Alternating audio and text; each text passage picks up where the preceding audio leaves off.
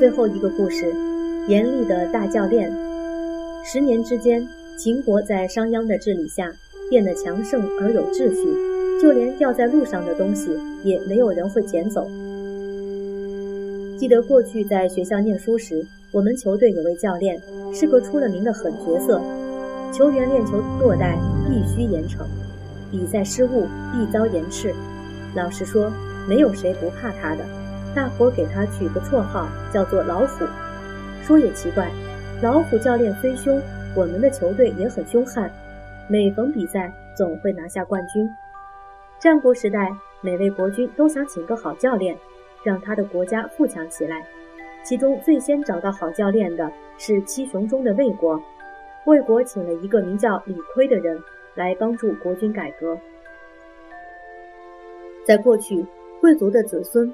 不管是疯子、傻子，还是坏心眼的、好吃懒做的，他们依旧继承父亲的职位。百姓再能干，永远还是个微不足道的小人物。李悝认为，这正是国家不能富强的原因，所以他做的第一件事，就是废除贵族的世袭制度。也就是说，爸爸的职务和头衔再也不能传给儿子了，谁有功劳，谁才能当官。他还把公家的土地分给私人去耕种收获。这样大家会更卖力些。他又把丰收时的粮食买来储存，灾荒时再便宜卖给百姓。贵族们恨死他了。不过李悝写了一本书，叫做《法经》，让国君去执行。书里除了规定怎样惩罚小盗小贼外，还特别规定，谁敢反对改革，就把他们全家都杀掉，连小孩也不留。听起来有点可怕。而且有些不近人情，但说也奇怪，魏国很快就富强了。魏国还请来一位叫吴起的人，吴起是个心肠更硬、做事更绝的人。他曾经为了结交权贵，把财产一口气花得精光；为了到外地学兵法，母亲死了也不回家奔丧。他还曾想率领鲁国军队和齐国打仗，而他的妻子是齐国人，他竟不惜杀掉妻子，以取信于鲁军。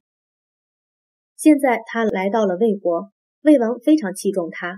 吴起不但精通兵法，而且和士兵们一样，穿粗衣，吃粗粮，睡觉不架床，行路不骑马，亲自帮士兵背粮食。有一回，一个士卒身上长了疮，吴起竟然用嘴替他把脓吸出来。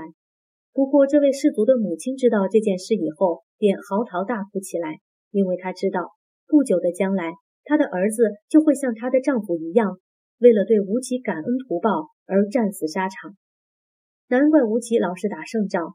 可惜魏文侯一死，大臣便妒忌他，排挤他，于是吴起只好跑到楚国去发展。在很短的时间内，吴起便使楚国强大起来，连打了几场胜仗。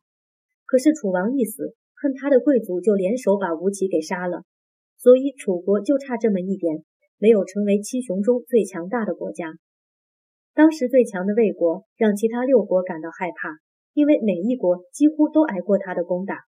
可是魏国由于接二连三的做错了几件事情，就让这种形势改观了。魏国除了放走了吴起之外，在魏惠王的时候，他的宰相公叔痤病重时，曾向魏惠王推荐一位名叫公孙鞅的人。公叔痤说：“公孙鞅是个人才，务必重用他。”如果不用他，就把他杀了，以免他为别国所用。魏王听了不以为然，所以既没有用公孙鞅，也没有杀掉他。公孙鞅离开魏国，抵达秦国，受到秦孝公的重用。他上任之后，立即定了许多严厉的法令，比方说，若有人犯罪，邻居必须检举；如有隐瞒，一律严惩。游手好闲的人，无论他是贵族还是富商。一律当作奴隶送到边疆垦荒，对自己人打架重罚，对敌人勇敢作战重赏。法令是定好了，但他知道一开始满不在乎的人一定很多，于是便公布说：南门有一根木头，谁把它扛到北门，谁就能获得十两金子。知道这消息的人都议论纷纷，但就是没有人动手。公孙鞅就宣布说，奖金提高到五十两黄金。有个傻呵呵的青年心想，反正试试看再说，便把木头扛到了北门。没想到真的得到了那五十两黄金。消息传开，全国上下都知道了一件事：公孙鞅立法说到做到。有一回，秦国的太子犯了法，公孙鞅便把太子的两位师傅都判了罪，一个割掉了鼻子，一个在脸上刺了字。于是再也没有人敢藐视新法了。十几年下来，秦国变得强大而有秩序。别说没有强盗小偷，就连掉在路上的钱，也没有谁会私自捡走。不过，他虽然悄悄地壮大了，可是并不声张，只是默默地等待时机。而公孙鞅也因为功劳很大，秦孝公便把商这地方赐给他作为封地，所以后来人们便称呼公孙鞅为商鞅。这时候，不可一世的魏国正和齐国大打出手，魏国的大将庞涓。和齐国的军师孙膑，原来早年是同盟师兄弟，一起学习兵法。孙膑的表现比庞涓优秀，庞涓因此很妒忌他。后来，当庞涓做了魏国大将后，很怕魏王太赏识孙膑，便设计陷害孙膑，把他的膝盖骨挖掉，并且将他囚禁起来。倒霉的孙膑命不该绝，在一个偶然的机会下，被齐国的使臣发现。偷偷的把他带到了齐国，孙膑的才华很快就被发现，因此得到重用，做了齐国的军师。如今两军相遇，孙膑复仇的机会来了。他先下令齐军假装害怕而撤退，并且在撤退的第一天，先要士兵在地上挖十万个煮饭的土灶，第二天挖五万个，第三天只挖三万个。庞涓看到这种情况。就判断敌军一定是由于畏怯而继续逃亡，于是带领少数骑兵快马追击。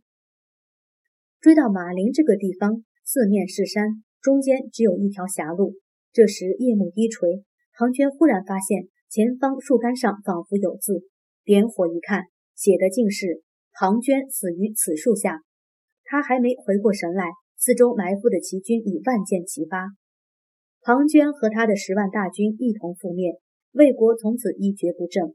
冷眼旁观的秦国一看机不可失，立刻出兵大败魏国，占领了从前吴起替魏国开拓的大片领土。魏王捶胸顿足地说：“我真懊悔没听公叔痤的话，可是，一切都太迟了。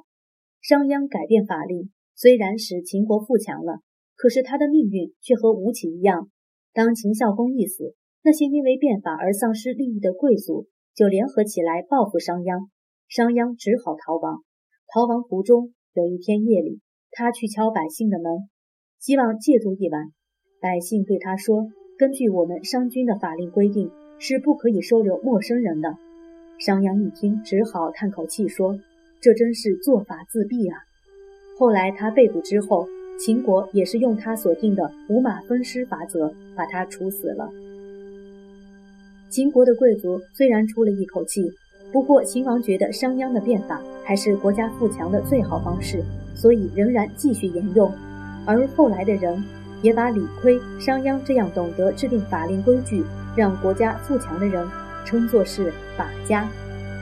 说来听听。为什么商鞅能帮助秦称霸诸侯，却不能保住自己的生命？如果你是商鞅，你要怎么办？你认为法规纪律重要吗？如果我们所有的行为都来自规定，你觉得好吗？